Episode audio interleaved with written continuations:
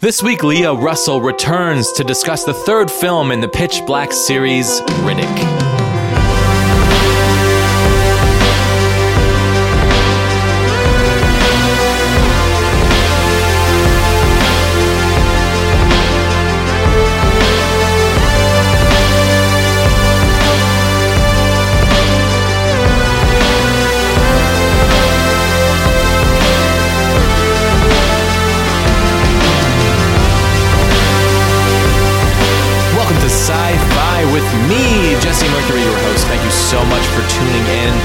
Very excited you're here. I'm very excited about this episode.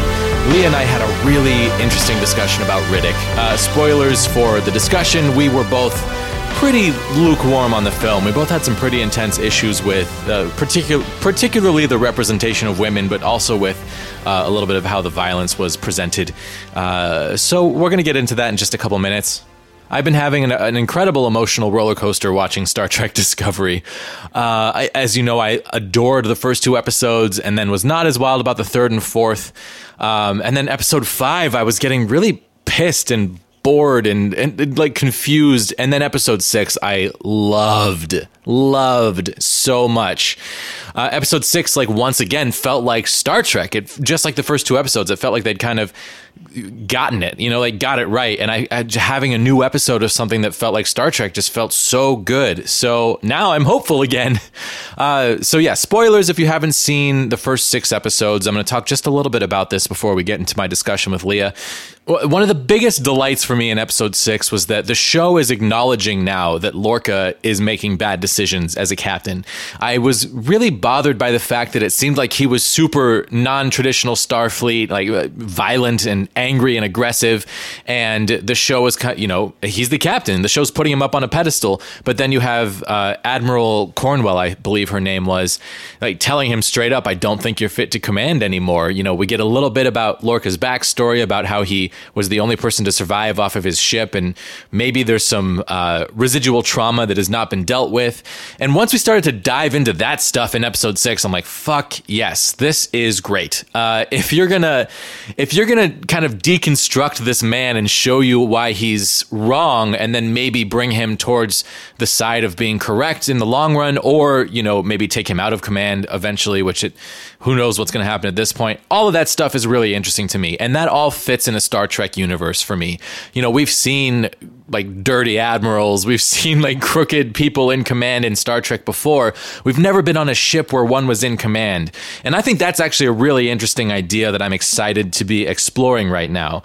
I feel like the writers didn't make it super clear at first, but they did make it clear eventually, and maybe I need to be a little more patient and kind of give this show a chance to breathe and a chance to tell me what it is and what it's doing, because it's so different from week to week. It's hard to tell what the point of view of the show is. I mean, you know, some like episode 5, Choose Your Pain, I was really not that interested in. I just found it to be a little over dramatic, and it seemed kind of transparent to me as far as, you know, trying to set up this relationship between the captain and Ash Tyler. I was bothered by the fact that the Captain Lorca was so willing to trust Ash Tyler so quickly. I was really bothered by the fact that the Klingon captain of that ship, the female captain, I believe her name is Lorel. I was really bothered by the fact that, you know, the last time we'd seen her, she was with that albino Klingon, and they were on a ship by themselves, and now she's the captain of her own ship, with no transition, and it was very confusing. Also, the fact that, like, in the very beginning of that episode, Captain Lorca was talking to Admiral Cornwell, and then in the next scene, he's on a shuttlecraft being boarded by Klingons. Like, why did he leave the Discovery? Maybe I missed something, but I really didn't. If there's like a line of dialogue in the beginning of the episode, I missed it, and I was so confused about why he was on that shuttlecraft. And I just started to feel like the show was just putting people in situations because it wanted to, and the show itself didn't even care if it made sense.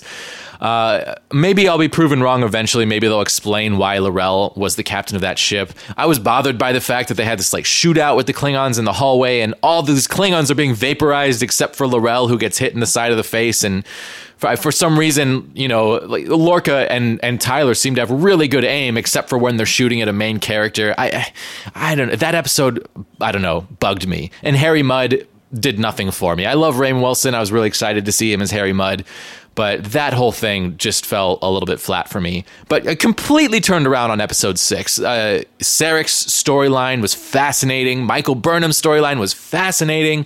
Getting to see some real camaraderie form among the crew felt fucking wonderful.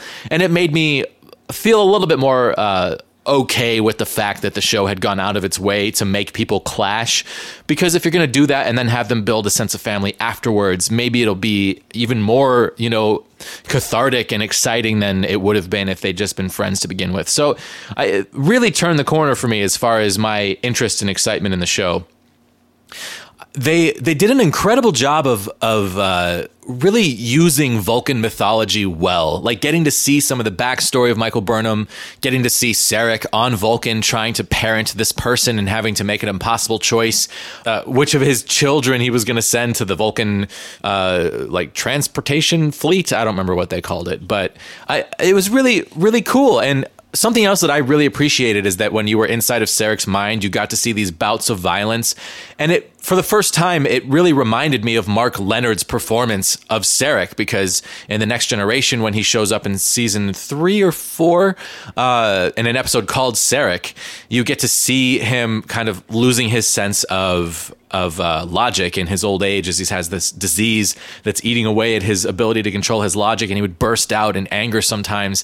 And it was so interesting to see a younger version of that character in a similar outburst. And there was a moment it's like, whoa, that is Sarek. He's younger. That's cool. So I dug that a lot. I'm still like pissed that this is a prequel. It still doesn't make sense to me.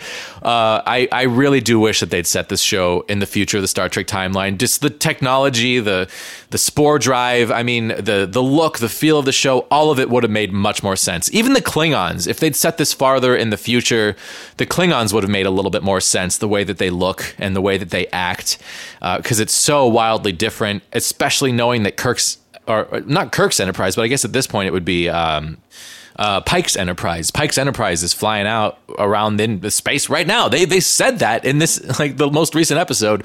Michael Burnham references the Enterprise and the fact that, you know, it's out there right now. We know it's out there. I think Spock is the first officer aboard the Enterprise right now. So, yeah, very conflicted. Things that I love about this show, things that I hate about this show. Overall, I'm still really excited. I think getting another episode that felt like Star Trek, besides the first two, has just filled me with excitement and hope, and I can't wait to see what they do next.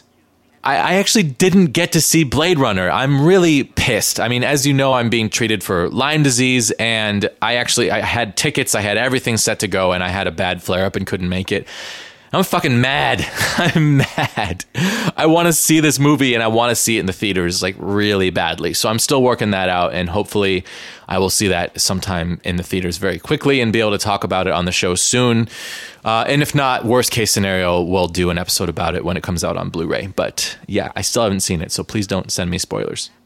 I have to say a special thank you to Jeff Anderson. He's been a patron of mine for quite a while on my Patreon page, but he actually just raised his donation, which was amazing. That's never happened. No one's ever changed their donation to go for a higher amount per month. So very, very special thank you, Jeff. I really appreciate it. And I hope you are enjoying the premium podcast. If you have any issues accessing that on the Patreon page, please let me know and I will help you out. And if you would like to become a patron of this show, help support this podcast, my sci-fi synth pop music, everything that I'm doing with content creation, you can check that out online at patreon.com/JesseMercury Sci-Fi. All right, my friends, we're diving back into the world of Riddick with the movie creatively titled Riddick. Let's do it. Don't know how many times I've been crossed off the list and left for dead. Guess when it first happens, the day you were born, you're gonna lose count.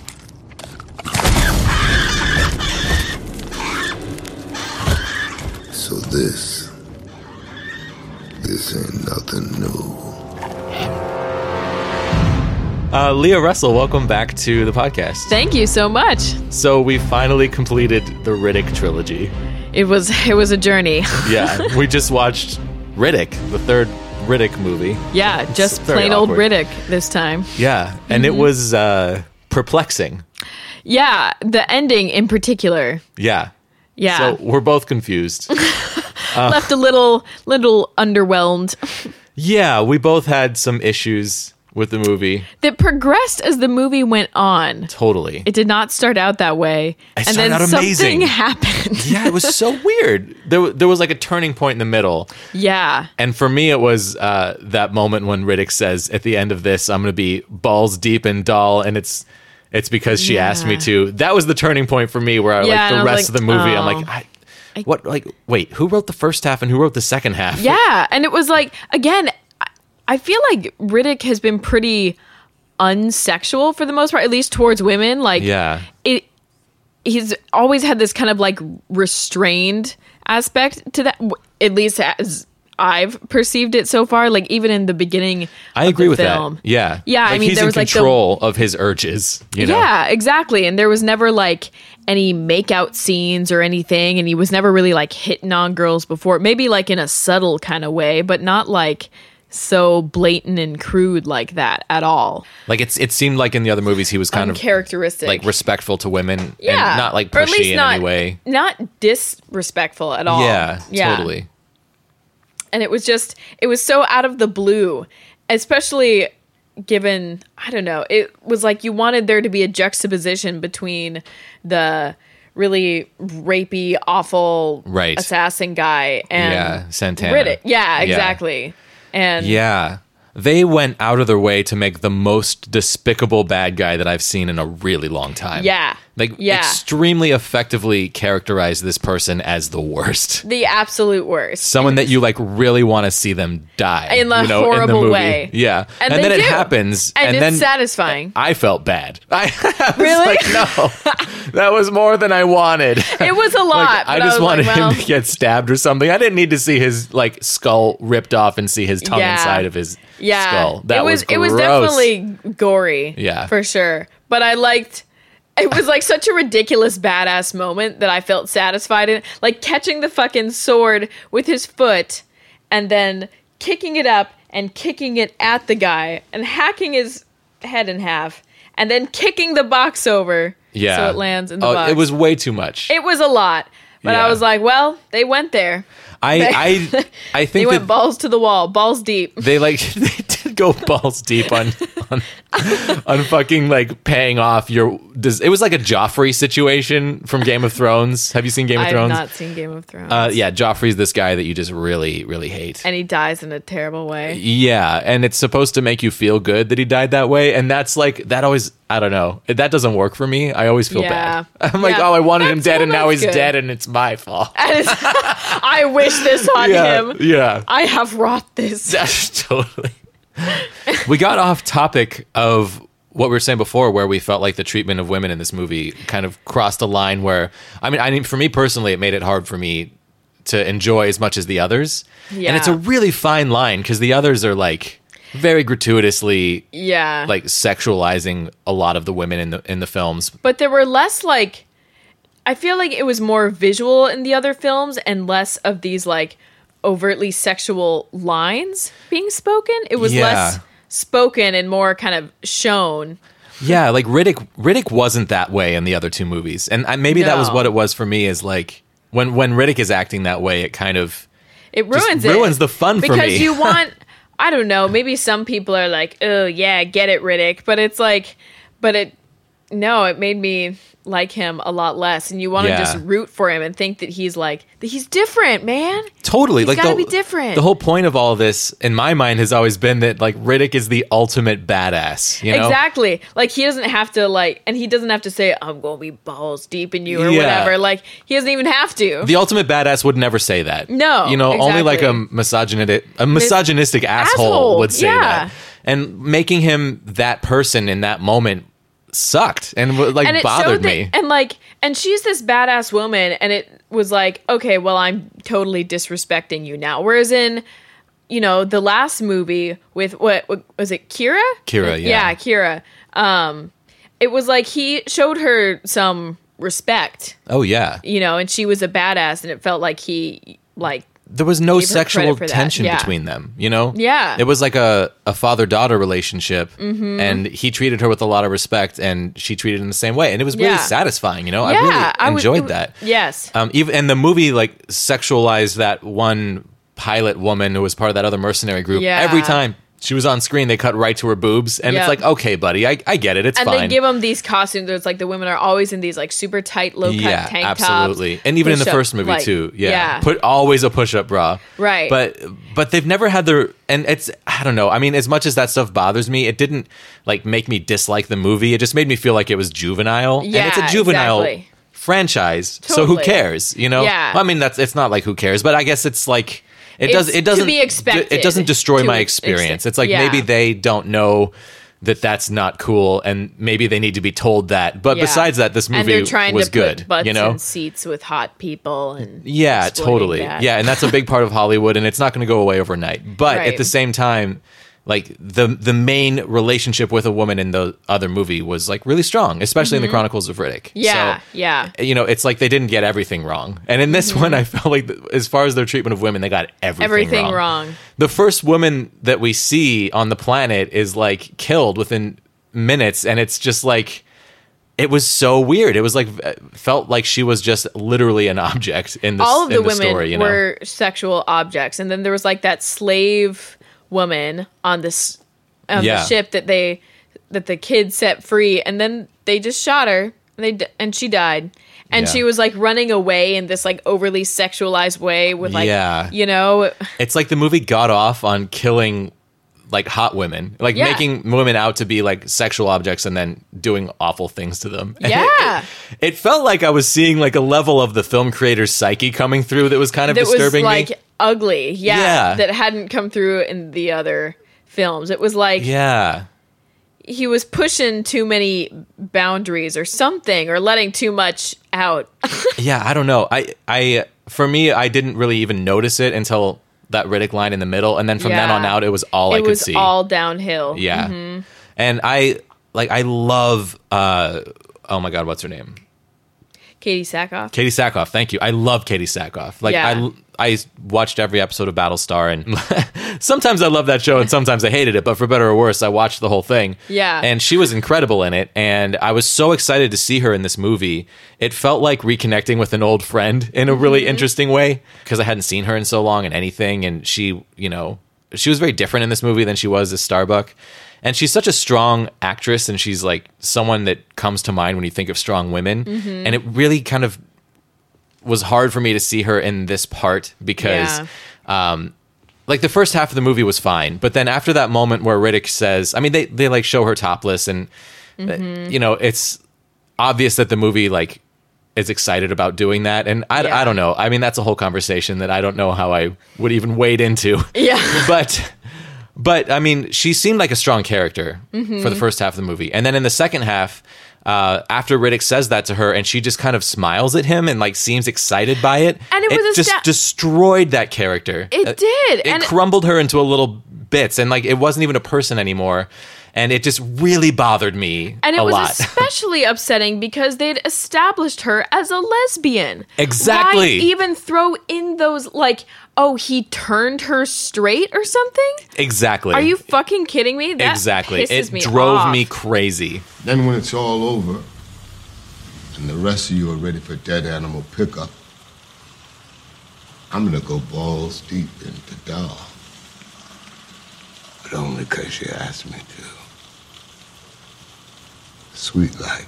That's a big key piece of that, is they established her as being gay, and so they like completely delegitimize. I can't say that. Delegitimize. That's a hard one. That's hard. Delegitimized. Anyway, they did that to her sexuality. Totally. And I think they delegitimized her as a character. Oh, I did it. Nice. As a character at the same... I'm not going to try again because I'll fuck it up.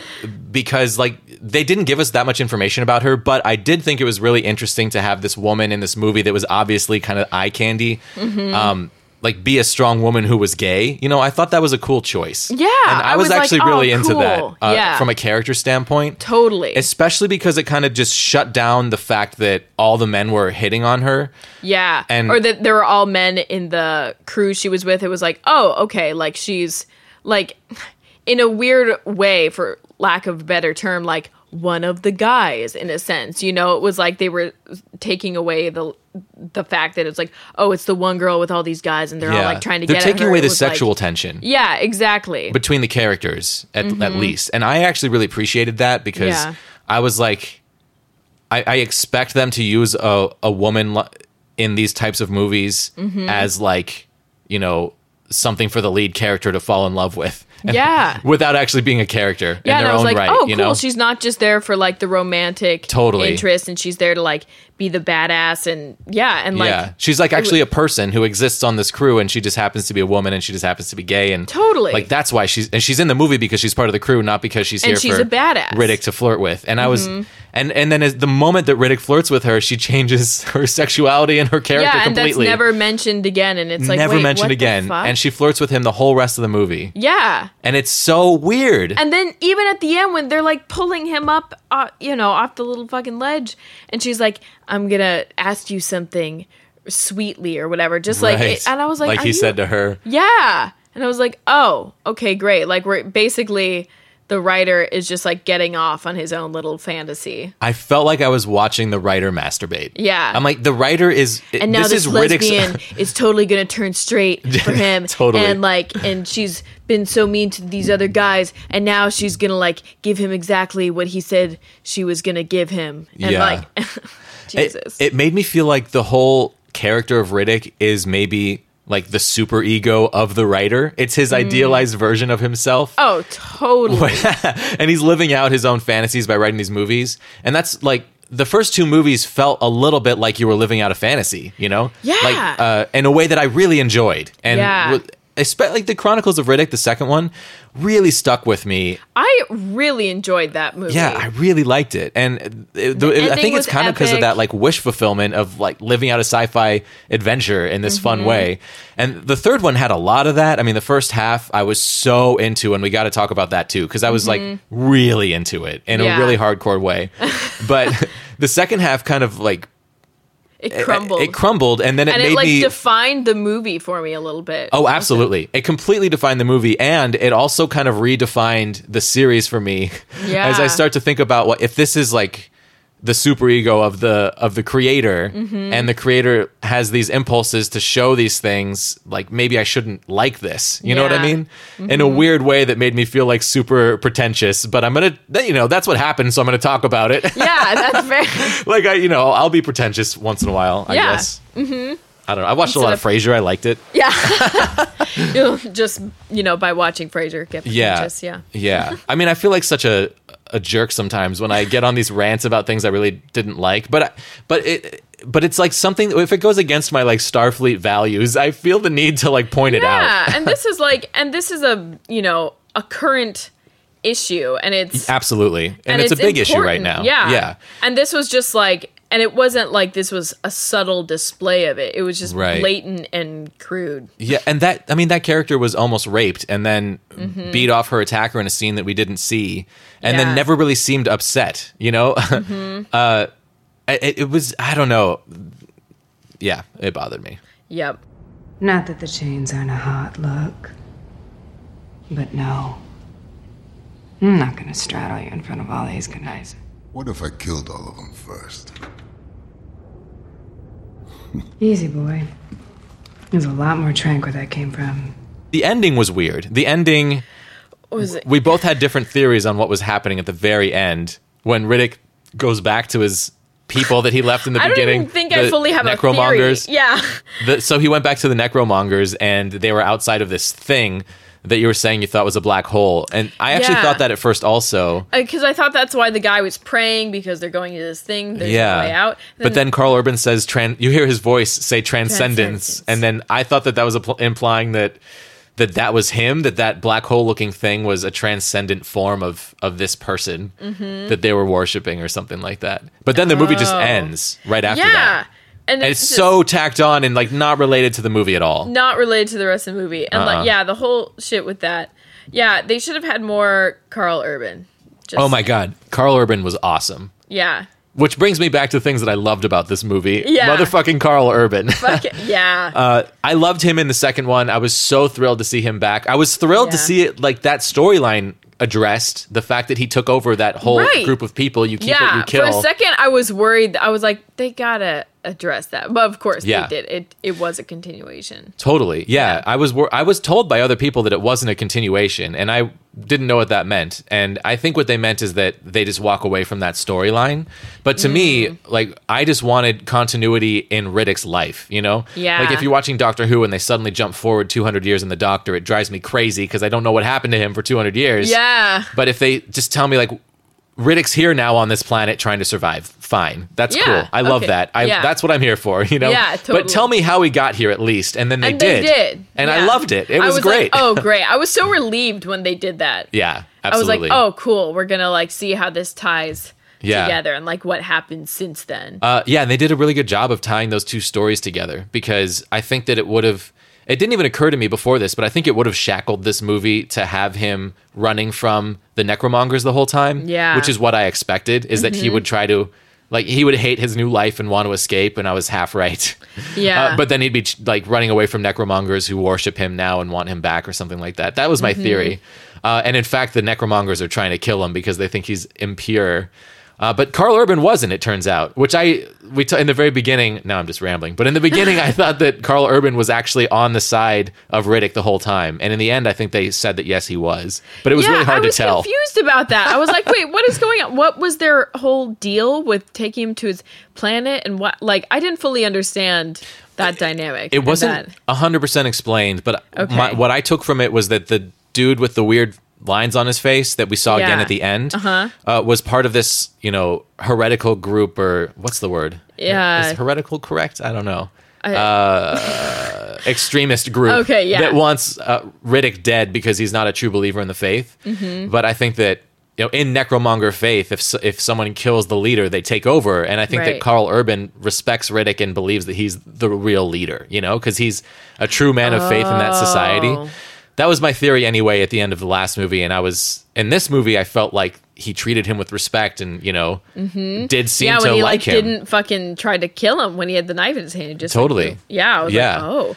And there was this moment when, like, I don't even remember what exactly he was saying because I was so captured by the look in his eyes, by, like, what was going on behind his words. It was like, it was almost like he was so impassioned and intense. It looked like he was almost, like, on the verge of tears, but, like, not it was like, it was stunning acting, to be honest. I agree. It was so good. He did so much with so little. He's in the movie for like 3 minutes. Yeah. And then, so basically the part of this movie that I love is the Carl Urban version, where from that moment on, he proceeds to transcend into a crazy creature of light. And that's my theory anyway. I mean, they did not confirm that in the movie, but... At all? Like what was that? That's what I took from it, from that, like, whispered transcendence at the very end. I have transcended and I am... light and I'm absorbing the ship. You know, like, as a sci-fi nerd, turning into a being of light is something that comes up a lot, and it's something that I feel as like, what? Do you want to sit up here? Come here. He's just like barking at me and clawing at me. Come here. You can sit with me. Up. Oh, that's so cute. Oh, that reminds me, we got to talk about the dog in this movie. Oh yeah. Oh my God, we got to talk about the dog. Okay, yeah. Carl Urban. Oh yeah. So like in Cocoon, they're like creatures of light, and Star Trek, there's a movie, I think it's actually a movie, there's an episode in Next Generation, I think it's called Transcendence. I think it might, if I'm remembering this correctly, where somebody turns into a being of light as like the next stage of evolution. So based off of those things, that's what this made me think of. But I'm not sure if that's what the creator was intending. It just reminded me of something I've seen before. I mean, yeah, especially if they even use the same word, transcendence, it might have just kind of been a nod to that. That can't be right. Maybe it's like transformations or something. Now I have to look it up. Now I'm bothered. We have to look up if her name was DAHL or Dahl. Oh, we do need to look that up. Yeah. Dahl or Dahl. What was the word we were just saying? Transcendence. TNG. Transfigurations. Oh. I was close. No, it's Transfigurations. But anyway, there's that episode where he turns into a being of light. So that story I found like super interesting, and whatever that dynamic was fantastic. So what do you want? The crown.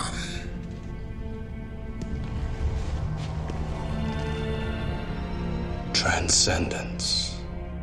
I adored the beginning of the movie when you just kind of crash land on this planet with Riddick and he's just surviving. I mean, that's in like amazing. A really hardcore way. And each time you're like, oh my God, how's he going to get out of this one? How's he going to do it? And he does, you know, he's going to, but you're still like, but how? Yeah, totally. Yeah. He's just like the ultimate survivor. He can survive any situation. Yeah. And eventually every situation will come down to this like empirical point where you will need Riddick or you will die. And right. That's what happens in every movie. Yeah. And that's a really cool kind of switch that happens. It's always really interesting. And it's like, and then in Riddick, and it becomes clear that like Riddick is not just a senseless killer. He really only kills people who are just shitty, like who are villains or who tried to kill him. Yeah. And he then seems if, like, to have if like you're a not, moral calling. Oh, totally. Like, and if you're not actively trying to kill him, he won't kill you like that. Yeah. You know, when that guy came around the corner to kill, he just like asked him, are you afraid of me? Are they afraid of me? And then something else happened. Something weird happened. We don't really know. Yeah. And he just, the guy like, survived. And then gave him a kiss on the cheek and went up out the window. That would make so much sense, actually. For the look guy. On his face after, I think like, so. He was like a little like in like he'd seen God. Yeah. But exactly. He was like, he was just here. They really went out of their way to kind of deify Riddick in this movie. Yeah. Especially with a lot of the visuals. The visuals were incredible. Yeah, this movie was gorgeous. Yeah. It looked great. Yeah. The cinematography, the special effects, the set design, 100%. I was so into all of it. Yeah. Like, I wanted one of those motorcycles so badly. Like, the spaceships were fucking rad. I mean, the creatures were incredible. Yeah. The dog was amazing. Oh, the dog.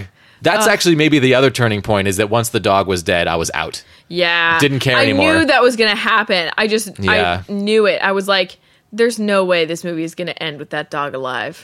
I think they killed that dog so that you have to, like, kill something to roust Riddick to action. You know, you always have to like give him the inspiration. And it's like everything that he ever like loves always dies. Yeah. But what I was loving about this movie was that Riddick built a real relationship with another creature. Yeah. And he can't do it with a human. So he did it with this dog creature who's hyper intelligent. It's like really obvious that this dog can understand what Riddick is saying. And like not necessarily, I guess, follow orders, because he's still a pack creature. So Riddick is like his alpha dog. And that relationship was fantastic, like so well written and really well performed by the CGI dog. I was really into that character. I really loved it was, and really nice that it was like making this feel different to me and feel new and interesting for a Riddick movie. But then after that dog died, the rest of the movie was just pitch black all over again. Exactly. I was thinking that the whole time. I was like, they just added rain.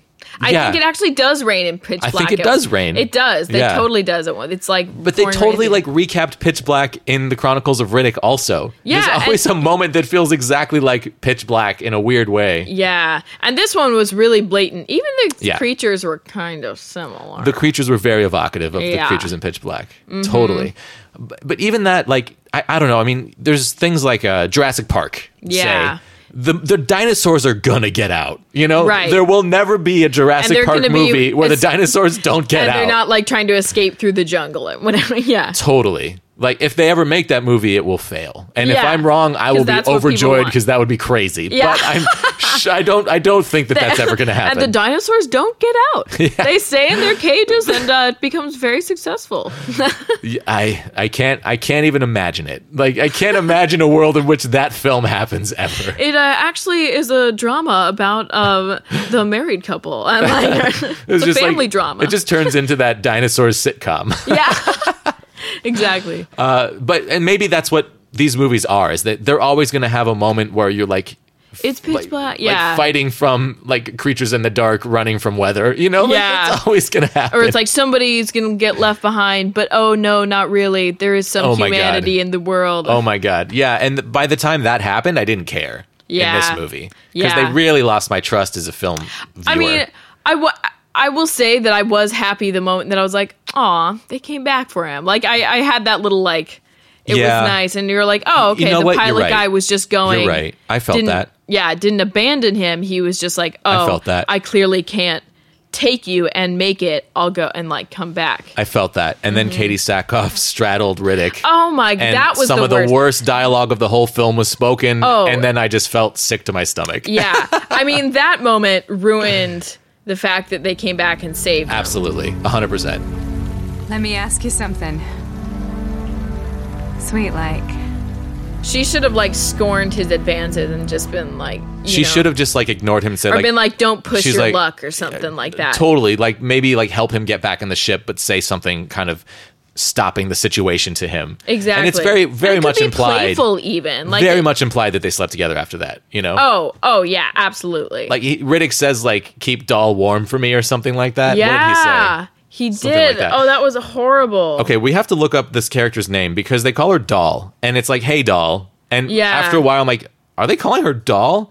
But then halfway through the movie, I'm like, is her name Doll? Like D-A-H-L? Is that her last name? Yeah, because suddenly it started to sound like Doll instead of like Doll. Yeah. If that makes sense. Like, and that's such a subtle difference, but I just really don't know if I'm making it up or not. Yeah, it's a big difference.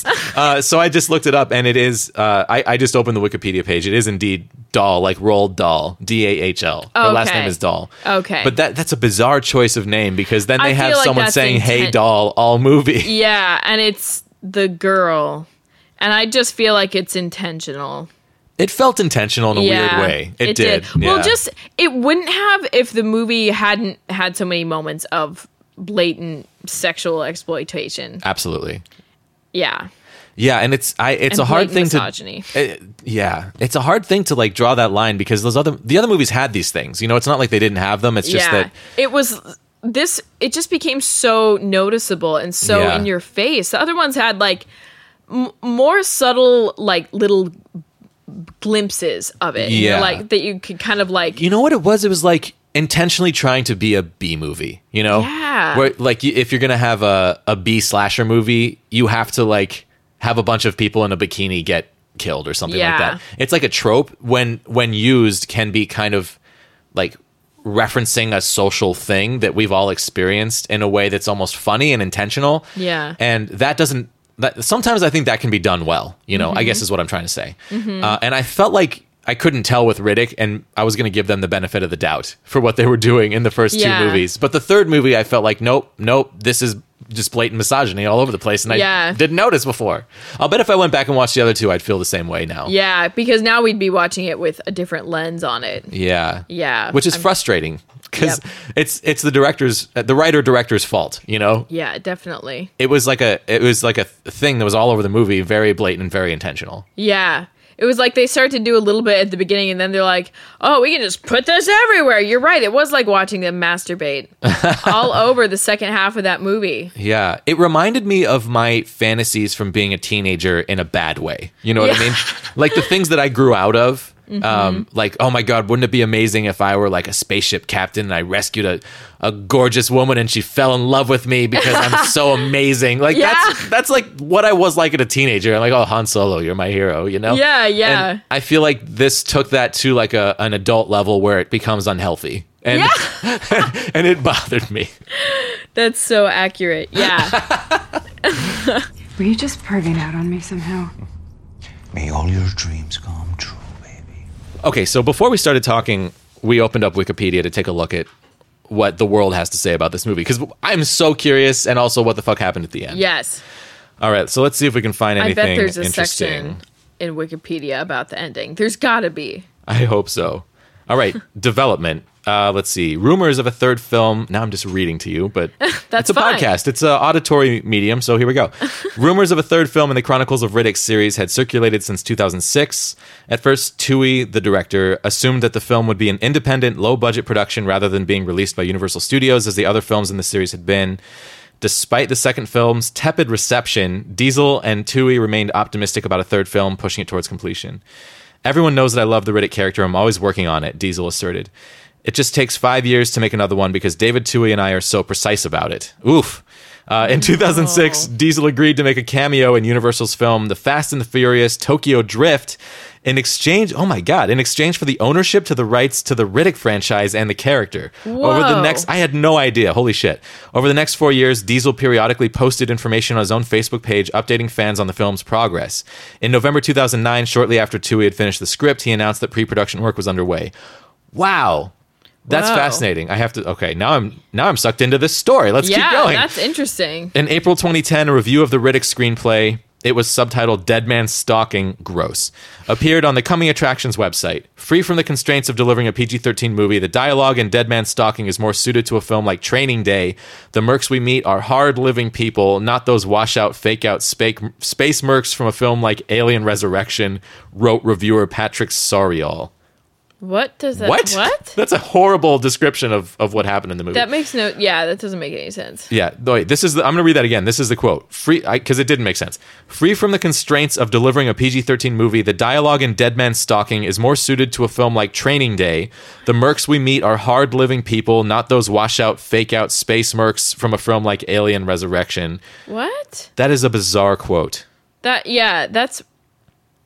still doesn't even fully make sense to me. Yeah, he's trying to say that it's like it seems like a real crime, drama intense movie dialogue, crime drama dialogue, I guess. Maybe is what he's trying to say. Part of it. I don't find that to be true at all. I thought that the dialogue was intentionally as grandiose and stupid as possible, but all of these movies are that way, and it's part of the fun of it. That's part of it's a very grandiose film. You're gonna see a kind of over-the-top action sci-fi movie. I feel like the other two movies kind of hit the nail right on the head as far as having the dialogue be really stupid and I'm an action hero and I just saved the day, but said in different ways, one-liners over and over. The one-liners, they nailed those one-liners. The third movie, I don't remember ever feeling like they nailed a one-liner. No, in fact, there was something I was just like, what the fuck? Totally. Yeah, I didn't think the dialogue was impressive in this movie. No, not at all. I mean, I didn't. Part of the reason the first half of the movie was so good is there was very little dialogue. It was mostly 100%, yeah, Riddick being Riddick and surviving, totally being a badass, and it was awesome. That movie was great. The movie in the first half where it's just Riddick by himself with his dog trying to survive. Yeah, I was so into that, and I was like, maybe they're gonna do this most of the film. That's I would have cool. loved that. Yeah. Riddick coming to terms with his personal demons from living alone on a planet for 15 and, years. And developed his story a little bit more. Yeah. And then had some crazy action shit at the end. And then he discovers it's Furia that he's been on all along. Where was that? Where was that? Why didn't that happen? Oh my God, they never addressed that. I totally thought that at the end of the movie we're going to find out he's been on Furia the whole time. Yeah. But I was wrong. And why does he want to go back? I thought his planet was destroyed. Yeah, I don't know. They were destroyed by the Necromongers, right? Yeah. That story, I don't know, Riddick discovering remains of his people while he's on this planet, that's what I was thinking we were getting. Yeah. And I was super off base, but I really want that other thing more than I want what we got. Yeah. Okay, there's more here. Let's see. So that was that crazy quote. On February 9th, 2010, Diesel confirmed in an update on his Facebook page that one of the locations used in the upcoming sequel would be the White Desert in Farafra, Egypt. Farafra. F-A-R-A-F-R-A. That is a fantastic word that's now stuck in my head for the rest of time. Farafra. He mentioned the terrain features unique to the area. Would lend to the off-planet atmosphere of the film. I read that wrong the first time. On March 13th, 2011, Diesel released a video on his official Facebook page in which he and director David Twohy talked about the proposed third film. They reaffirmed that the movie would be rated R like the first one, a priority for them, and they planned to shoot it lean and quickly. In September 2011, it was announced that Carl Urban would reprise his role as Vaako from I think that's how you say it. From the Chronicles of Riddick. I never knew his name in the movies, and that's why I was confused at the end because they were referencing him by name and I didn't know who he was. Yeah, I was like, I think that's Carl Urban, but maybe it's the guy with the scars, or is it someone else? Yeah, I'm like, that's probably Carl Urban, right? Because they've been talking about him a lot. I don't know. Or like, I would talk about Carl Urban a lot if you were there. That's what I would talk about. That's all I would talk about. In January 2012, it was announced that Katie Sackhoff and Matt Nable had also joined the cast. Since they did not have enough money to shoot the film in its entirety, Diesel had to mortgage his house, obtain loans, and spend most of his personal money on the production of the film. Whoa. I had to leverage my house, Diesel says. If we didn't finish the film, I would be homeless. That was my Vin Diesel impression. Whoa. It was very bad. No. I apologize. Principal photography, filming began, blah, blah, blah. Critical response. Riddick was met with mixed reviews. 58% approval rating, 5.4 out of 10 on Rotten Tomatoes. Consensus states, it may not win the franchise many new converts, but this back to basics outing brings Riddick fans more of the brooding sci-fi action they've come to expect. Metacritic, another review aggregation website, which assigns a normalized rating out of 100, blah, blah, blah, gave it 49 out of 100. So pretty bad reviews. That's pretty bad. It's pretty bad. I'm going to skip the rest of the reviews. I want to see if there's more like... It's not surprising. Oh, interesting. So box office, $42 million in North America. Wow. Is that good? Well, if it was really cheap, that's really good. Like, if it were a big budget movie, that would be a disaster. But if it were made for like 5 to 10 million, that would be amazing. Mm. So it really depends. I don't know what the budget is. I don't see it here. Maybe is that like listed at the top of the page or something? Blah, blah, blah, blah, blah. Budget, 38 million. Box office, 98 million. So that's great. Oh, okay. Yeah. That's great. They opened a number one. They got half their budget back on the first day of opening. So, oh, good. Yeah, that like makes me happy. Like I want Vin Diesel to be okay. Oh yeah, Vin Diesel's okay. Yeah, Vin Diesel's okay. They made their money back and then good. Some. Yeah. Yeah. So differences in plot from theatrical release. This is interesting. A number of additions to the plot are included in the director's cut of the movie, which was released on Blu-ray and DVD and provides a longer story than the theatrical version. The extended cut of the movie is 488.8 seconds, or approximately 8 minutes 9 seconds longer. That's not approximate than the theatrical version, and includes extended and additional scenes not seen in the theatrical version. In the new ending to the movie, Crone, who had previously left Riddick for dead on the planet, is seen kneeling before the window and praying to the Underverse. Praying to the Underverse. Oh, that... The Underverse. Don't know what that is. Oh, my God. He totally transcended into the Underverse. Oh, wasn't that a thing from the first movie? That you become part of the Underverse or something? I don't know. That's ringing a bell now. I don't remember that at all, though, if it was. Yeah. Through the viewport, the entire fleet is seen gravitating towards a massive portal in space, presumably the threshold to the Underverse. Riddick arrives and threatens Crone, demanding to know where Vaako is. Crone begins by telling him that Vaako is no longer among us, and continues on by saying that Vaako did indeed plan to honor his word and bring Riddick to Furia, but that Crone had interfered with Vaako's plans and made a choice to abandon Riddick on the other planet. As Crone condemns Riddick for being a misbeliever and unfit to lead the Necromongers, Riddick thrusts his blade into the back of Crone's neck, killing him and coldly muttering, "Too many words." Riddick then turns to a female slave and asks her if Vaako is alive or dead, to which she replies, "Both." Riddick appears somewhat puzzled at the response and approaches the viewport, gazing at the massive portal outside while Vaako's voice echoes the word transcendence. So there must have been something in the religion about transcendence that we forgot. Yeah. Because like the Underverse rings a bell, like they maybe had talked about that and I had forgotten. I mean, yeah, that's cool, but it just... It makes no sense to the rest of the movie. and it literally was tacked on. It came out of fucking nowhere. It didn't just seem tacked on. It was tacked on. It's like an... Miles, if you want to be on the couch... They're like, oh, man, how do we end this trilogy? And it was just such a cop-out. I kind of like it as an extra scene. I like it as a end credits scene. I don't like it as the end of the movie. It felt... I actually really love it as an end credit scene, to be honest. Like the idea that this cool character transcended, that his religion, his faith was real, I think is really interesting. There's a whole story there that I would love to dive into. I mean, that's what I would have loved from this movie, is maybe some of those threads were more present throughout the whole movie.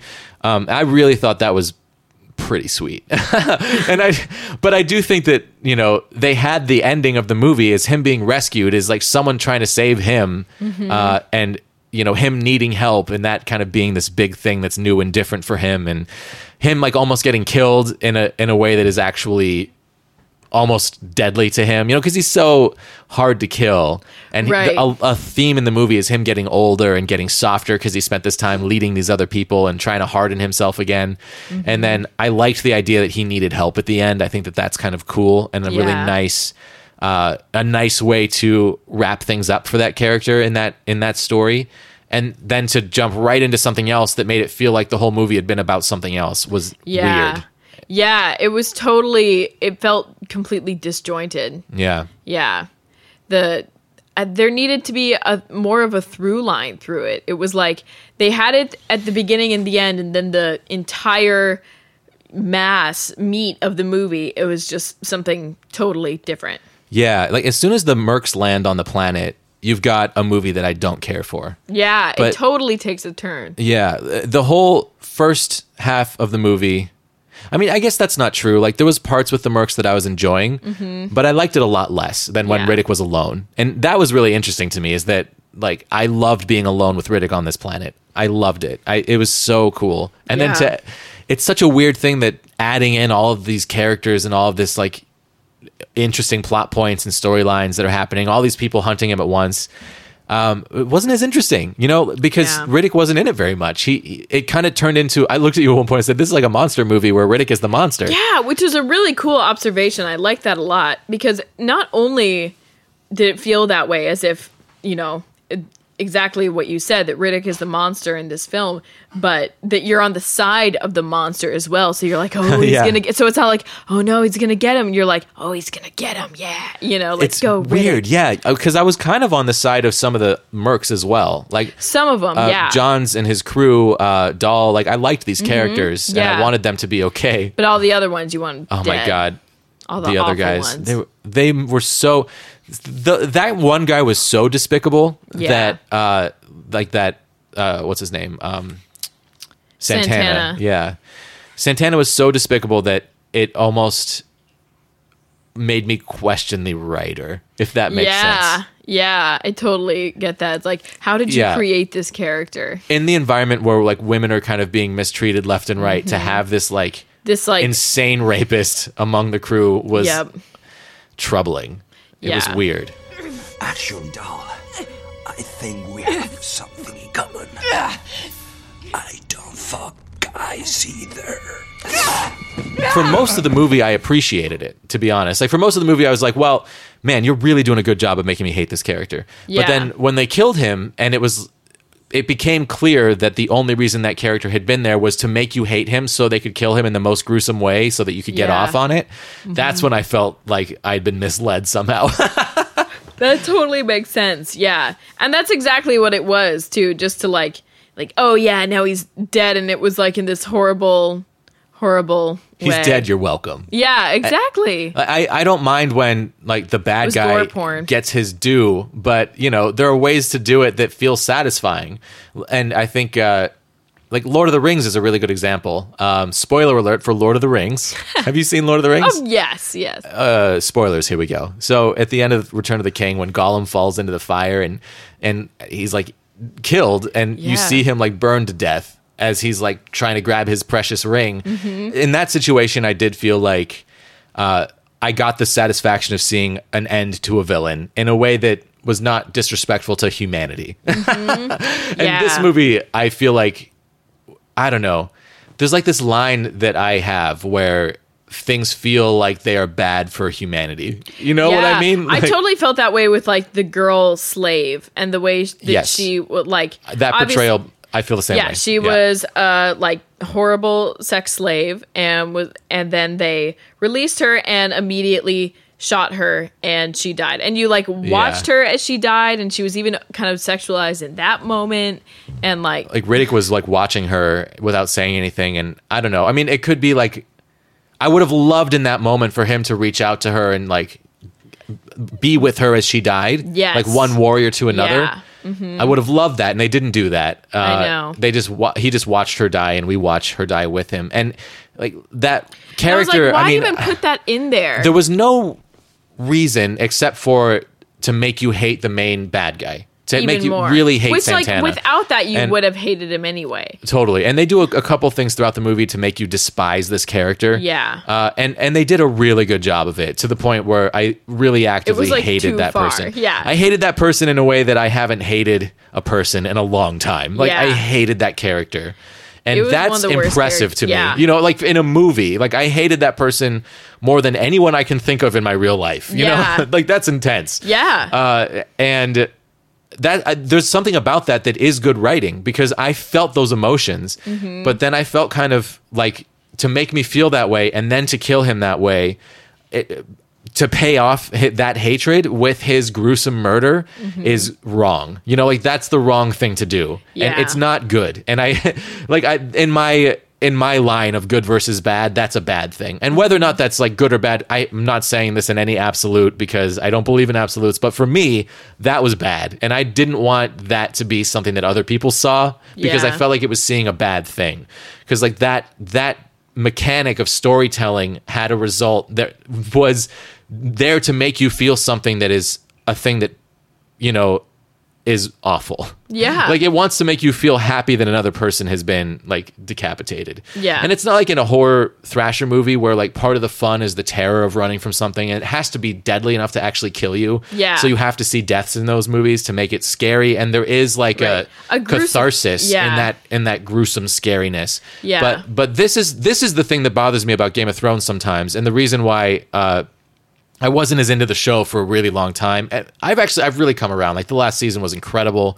Like some of the best TV I've ever seen. I was really blown away by it. But earlier seasons of that show, when they're like dismembering people and then, you know, doing the most disgusting torture to people, and they're doing it in a way that seems like you're supposed to enjoy it as the viewer, you know? I don't know. That really bothers me. Yeah, it's like me. Torture porn and gore porn. Yeah. I don't like that type of stuff. I don't watch either. That type of stuff at all. I mean, I've never even tried. Why? Like, I like to watch things that I enjoy. Yeah, and that like, and watching those kinds of like torture porn things just makes me feel like anxious and uncomfortable and like. Yeah, I mean, I understand that there are assuredly good movies like that, but I've never have elements of it. Totally, like I've never seen Saw or anything like that. I saw the first one. I've heard that was a good movie. Yeah, I mean it is, but it's like it's rough. It's like it's a lot.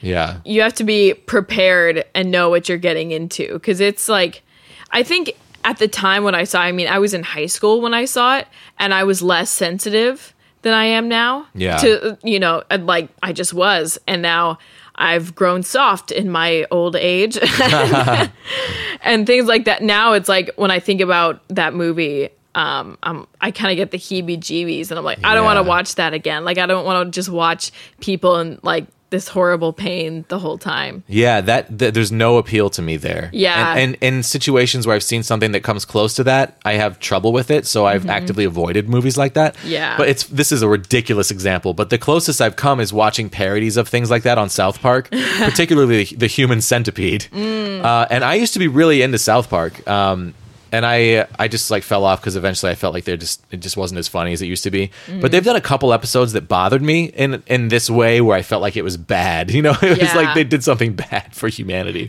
And this Human Centipede parody that they did felt that way. Oh, I haven't seen it. And it's based off of this series of movies. I've heard of that. Yeah, I mean, I will describe the Human Centipede. So if you don't want to hear this, close your ears. But yeah, because it's terrible. Basically, they sew someone's mouth to the butt of someone in front of them, and they do this to several people. They make a chain of people that all have to eat. Like they can't eat anything except for each other's shit, and they just have to live that way. Mm-hmm. And there's a series of movies where there's this crazy doctor who's like kidnapping people and turning them into human centipedes. Yeah, and like I will probably never see this movie. No. Like, there's just no interest to me. No, not at all. Even just seeing it on South Park, where they actually like did it on South Park, like they sewed people into a human centipede on South Park, like disturbed me deeply. Yeah. It was like really weird, because it's such a dumb like cartoon with cardboard cutouts. But I despised it. Like I don't know. Like the the whole concept and the idea that it was being done to be funny bothered me. So just from the point of view of like, I don't like what the creators are doing right now. You know, I think that this is the wrong thing to put out there when you're making art. I think this is like in my mind. And I hesitate to say that also because like if I ever say there's a wrong thing to do in making art, then I like devalue my own art because, you know, like art has to be whatever people think that art has to be, and I'm wrong about so much. But it's just all personal taste. It's your feelings. Totally. Yeah. Like I actually like the fact that people are allowed to make these movies because there's probably some sort of catharsis that it can feed that is healthy, and I've heard that from people who like this type of stuff that it can be really cathartic to watch these movies. But that, I mean, that's not me, and I don't like to participate, and I don't like to support it, and I don't like to see it in.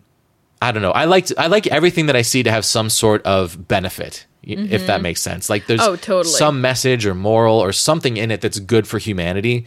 And that's all. Okay. So that's the thing about Saw really quickly that like it ultimately does have that message because it's like the reason these people are being killed is because they like weren't appreciating and enjoying their life.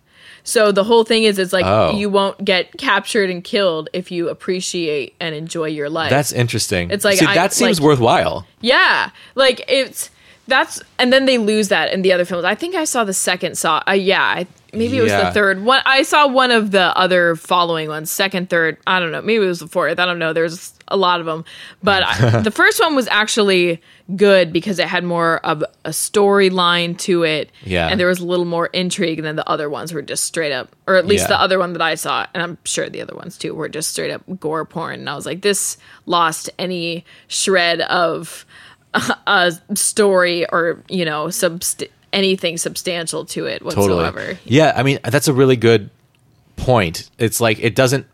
I would never tell any filmmaker that you can't do this, you know? Mm-hmm. But I would say you can't do this if this is why you're doing it. Yeah. Like, if you're showing this to make people get off by seeing other people be hacked to bits, like, there's something that really bothers me about that, and that's something that I've always had. You know, I was just born bothered.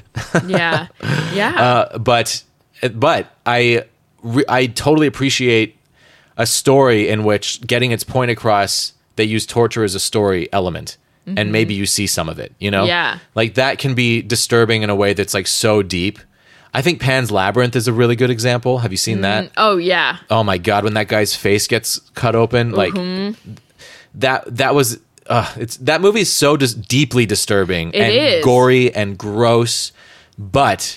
It's so magical. It's like I believed in magic the whole time I was watching that movie. And I was terrified when I was supposed to be terrified. Absolutely. And I was 100% transported by that film. I adored it start to finish. It takes you on an amazing journey. And it was dark and they did things that are really disgusting and awful. In juxtaposition with the magical realm, you know? 100%. And that's why it makes the magic feel so real is because it's just a gritty, awful world that they lived in. Mm-hmm. And that's what I like in my sci-fi, too. It's like, if you're going to make a gritty, awful world, you know, transport me there and take me and show me. Like with Riddick, I feel like the point is like to take you there and to show you that there is like a shred of good if you behave in a proper and fair way, you know? And like Riddick is just this hard line of fair or not fair and like right and wrong. And he just has this line and he knows where it is.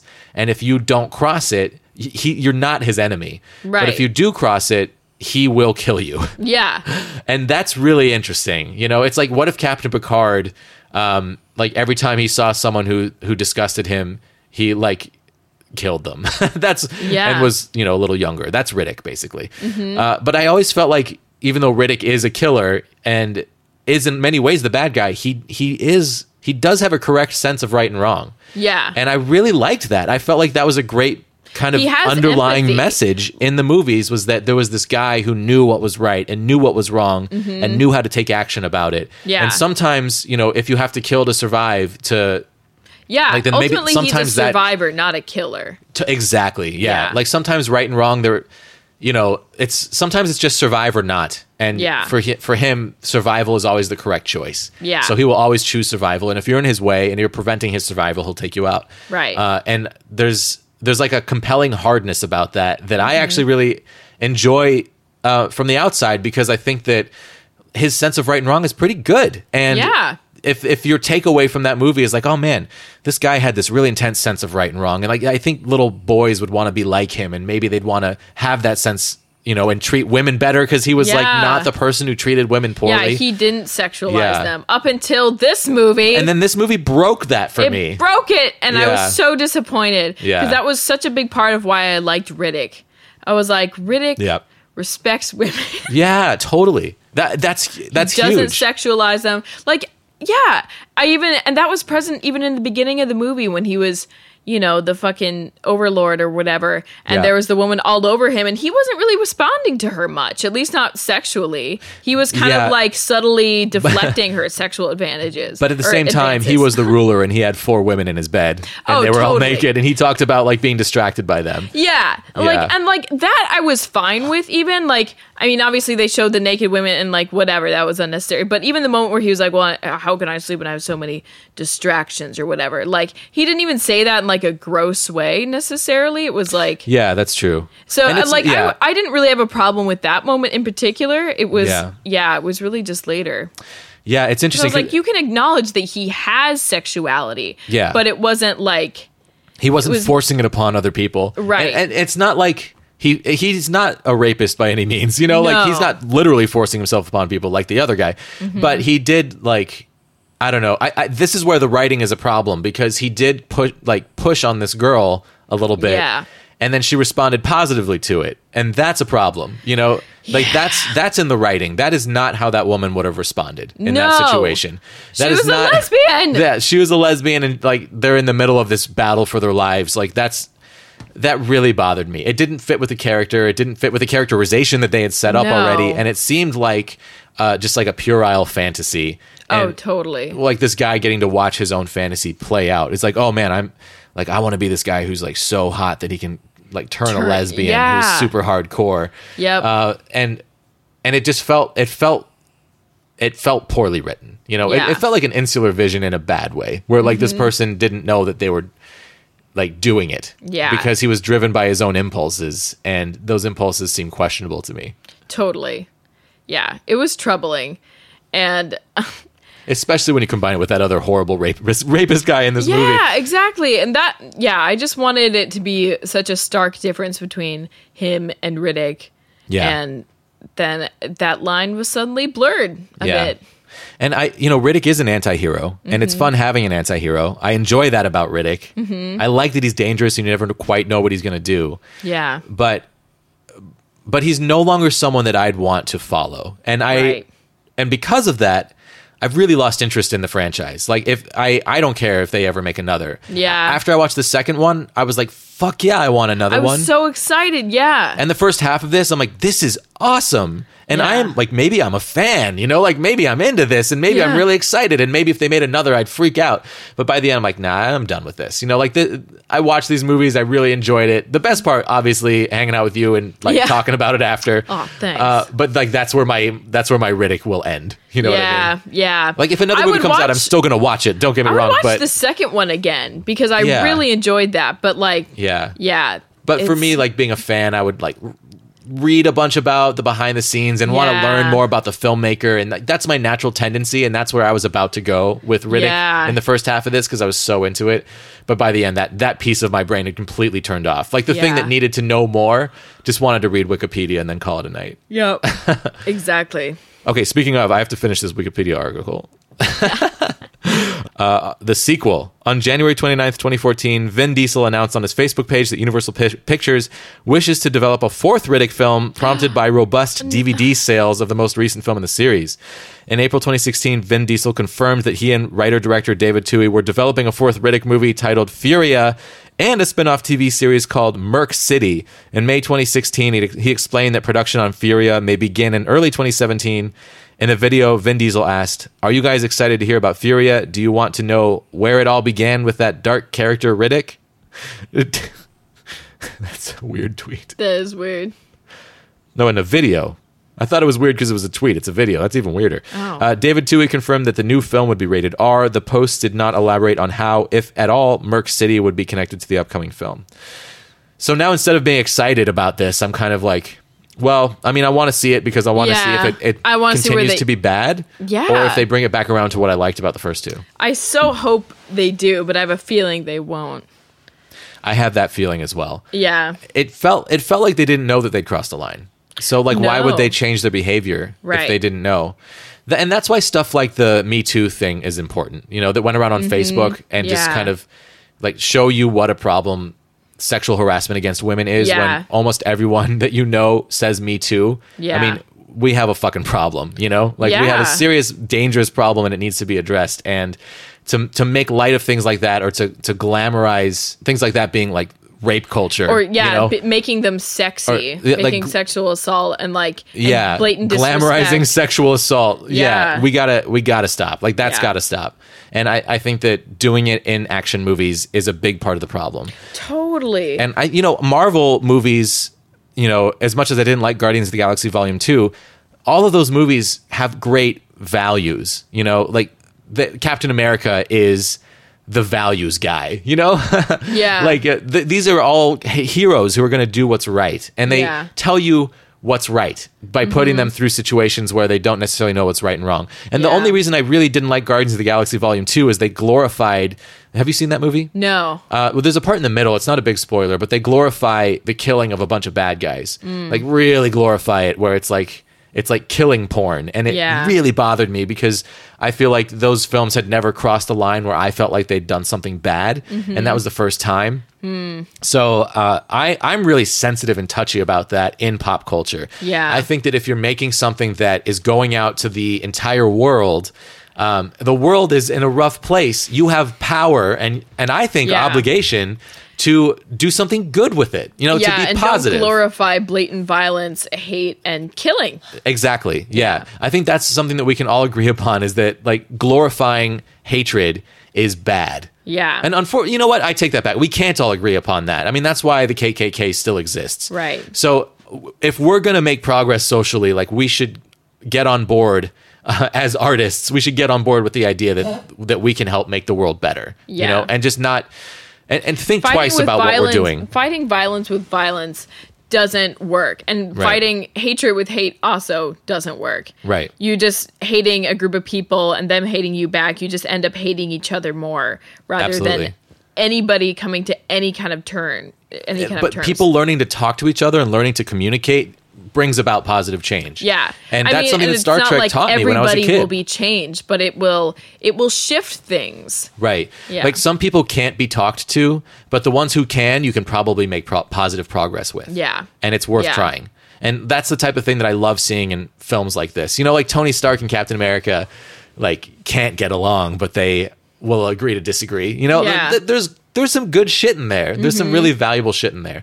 And I felt that way about the first two Riddick movies. And And the first half of this one, but I felt so much the opposite about the last half of this movie that I would even recommend against watching it because it has things in it that I think are like just not worth seeing. You know? Totally. I wouldn't recommend this. I would tell people watch the first two and leave it at that. Yeah. Well, speaking of movies that are worth seeing, recently my friend Colin came on the show because we went to see Valerian and the City of a Thousand Planets, which is not worth seeing, but we started talking about Fifth Element because Luc Besson wrote and directed both of those movies. Mm-hmm. And it made us really want to see The Fifth Element, which made me think about you because I know how much you're into it. And then he and I were talking about maybe having a little movie party where the three of us get together and watch this movie and like talk about it after. Oh my God, yes. You will fucking love it. Oh, I've seen it. I love it. No, I adore it. Okay, yeah, okay. I just know that you love it too, and I want to watch it. I haven't seen it in a while. I thought you were saying you'd never. Oh my God! So I was like, my God! I wish I hadn't seen it, so I could watch it again for the first time because I love it. I love it. It's so good, and I haven't done a show about it, and that seemed like a fun way to do it to me. Totally, so if you're down, let's do it. Yes, because it would make me very sad if we finished our project. And I know. Now I don't care about the cartoon, and I don't want to watch it. So yeah, I know. So we have to have something else fun to watch. Totally. Yeah. Awesome. Well, Leah Russell, what are you doing these days? Do you have any like websites to plug or anything that you want people to know about? Watch out for the YouTube channel Random Acts of Dance. Yes, you were telling me about this, and it's such a good idea. Tell us the general premise. The general premise is basically just taking a speaker and a camera and dancing in public areas, sometimes in very unexpected places, like supermarkets, malls, things like that. Or maybe just a street side, maybe up in your face. I don't know. You'll have to see and find out. I'm very excited. Yeah, I mean, we talked the first time we came on about how I filmed a couple dance videos for you, and I know you're a fantastic dancer. Oh, thanks. And I can just like picture it in my head just you out in public somewhere dancing, and it's very pleasing. So I can't wait to see it in real life. It's going to be great. It'll be fun. It'll be an interesting experience. I'm nervous and excited. I'm really curious to see what people do around you. I mean, that's the type of thing like, you know, you never know what's going to happen, and it's a brave thing to do. And I think that that's a really interesting idea, and I'm excited to see what you do with it. Yeah, it's like, it's brave in a very safe way, I feel. You know what I mean? Like, I'm not going to get arrested for dancing or anything like that. Like, but anyway, you might be asked to move along. Which is fine. And then I'll just, you know, sashay away. Totally. Yeah, but you are putting yourself out there in a way that is, I'd say, unusual. Totally. And like, it's something you might get weird reactions to out in public. Like, certainly. And that's part of the point of it, is kind of to like shake up people's day a little bit. Because I think so many people just get kind of zoned out, you know, or zoned into our phones, or, you know, like not kind of plugged into what's actually happening around us. And then the idea of like something happening that causes you to go like, wait, what the fuck is going on right now? Is that girl dancing right now? Yeah, like where am I? What is going on? Yeah. I am at Safeway. Yeah, exactly. Like I am trying to get my meats and this girl's trying to do an interpretive dance with me like, or something, you know? Yeah. I think that you will run into people thinking that you are like, you know, insane. Yeah. And I think that that's unfortunate. I think that that's an unfortunate byproduct of our society's unwillingness to deal with mental illness.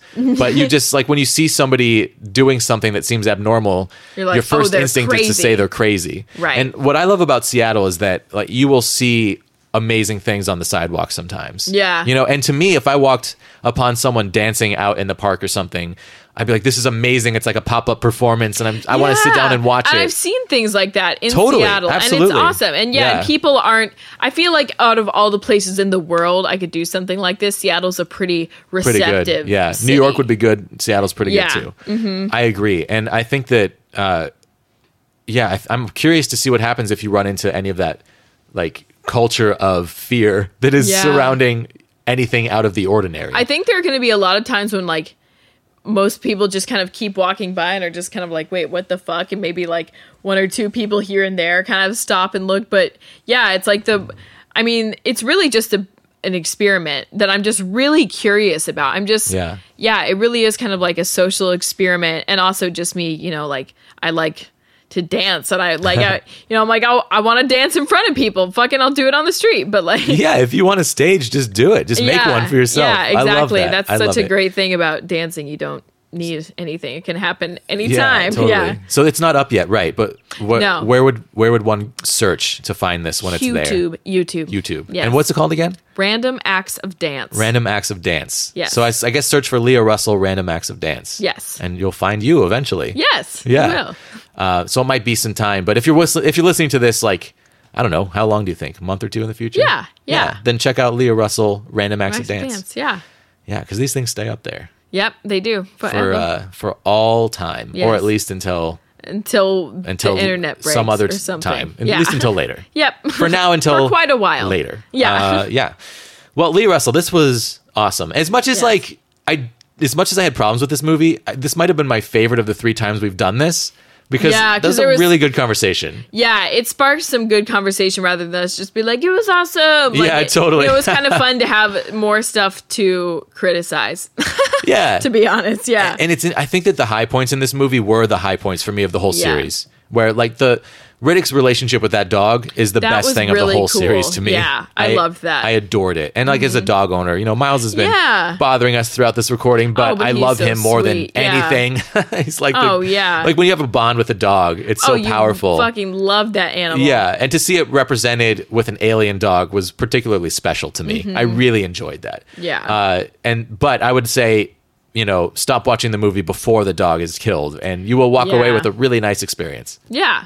Mm-hmm. And there it is. That's all you need to know.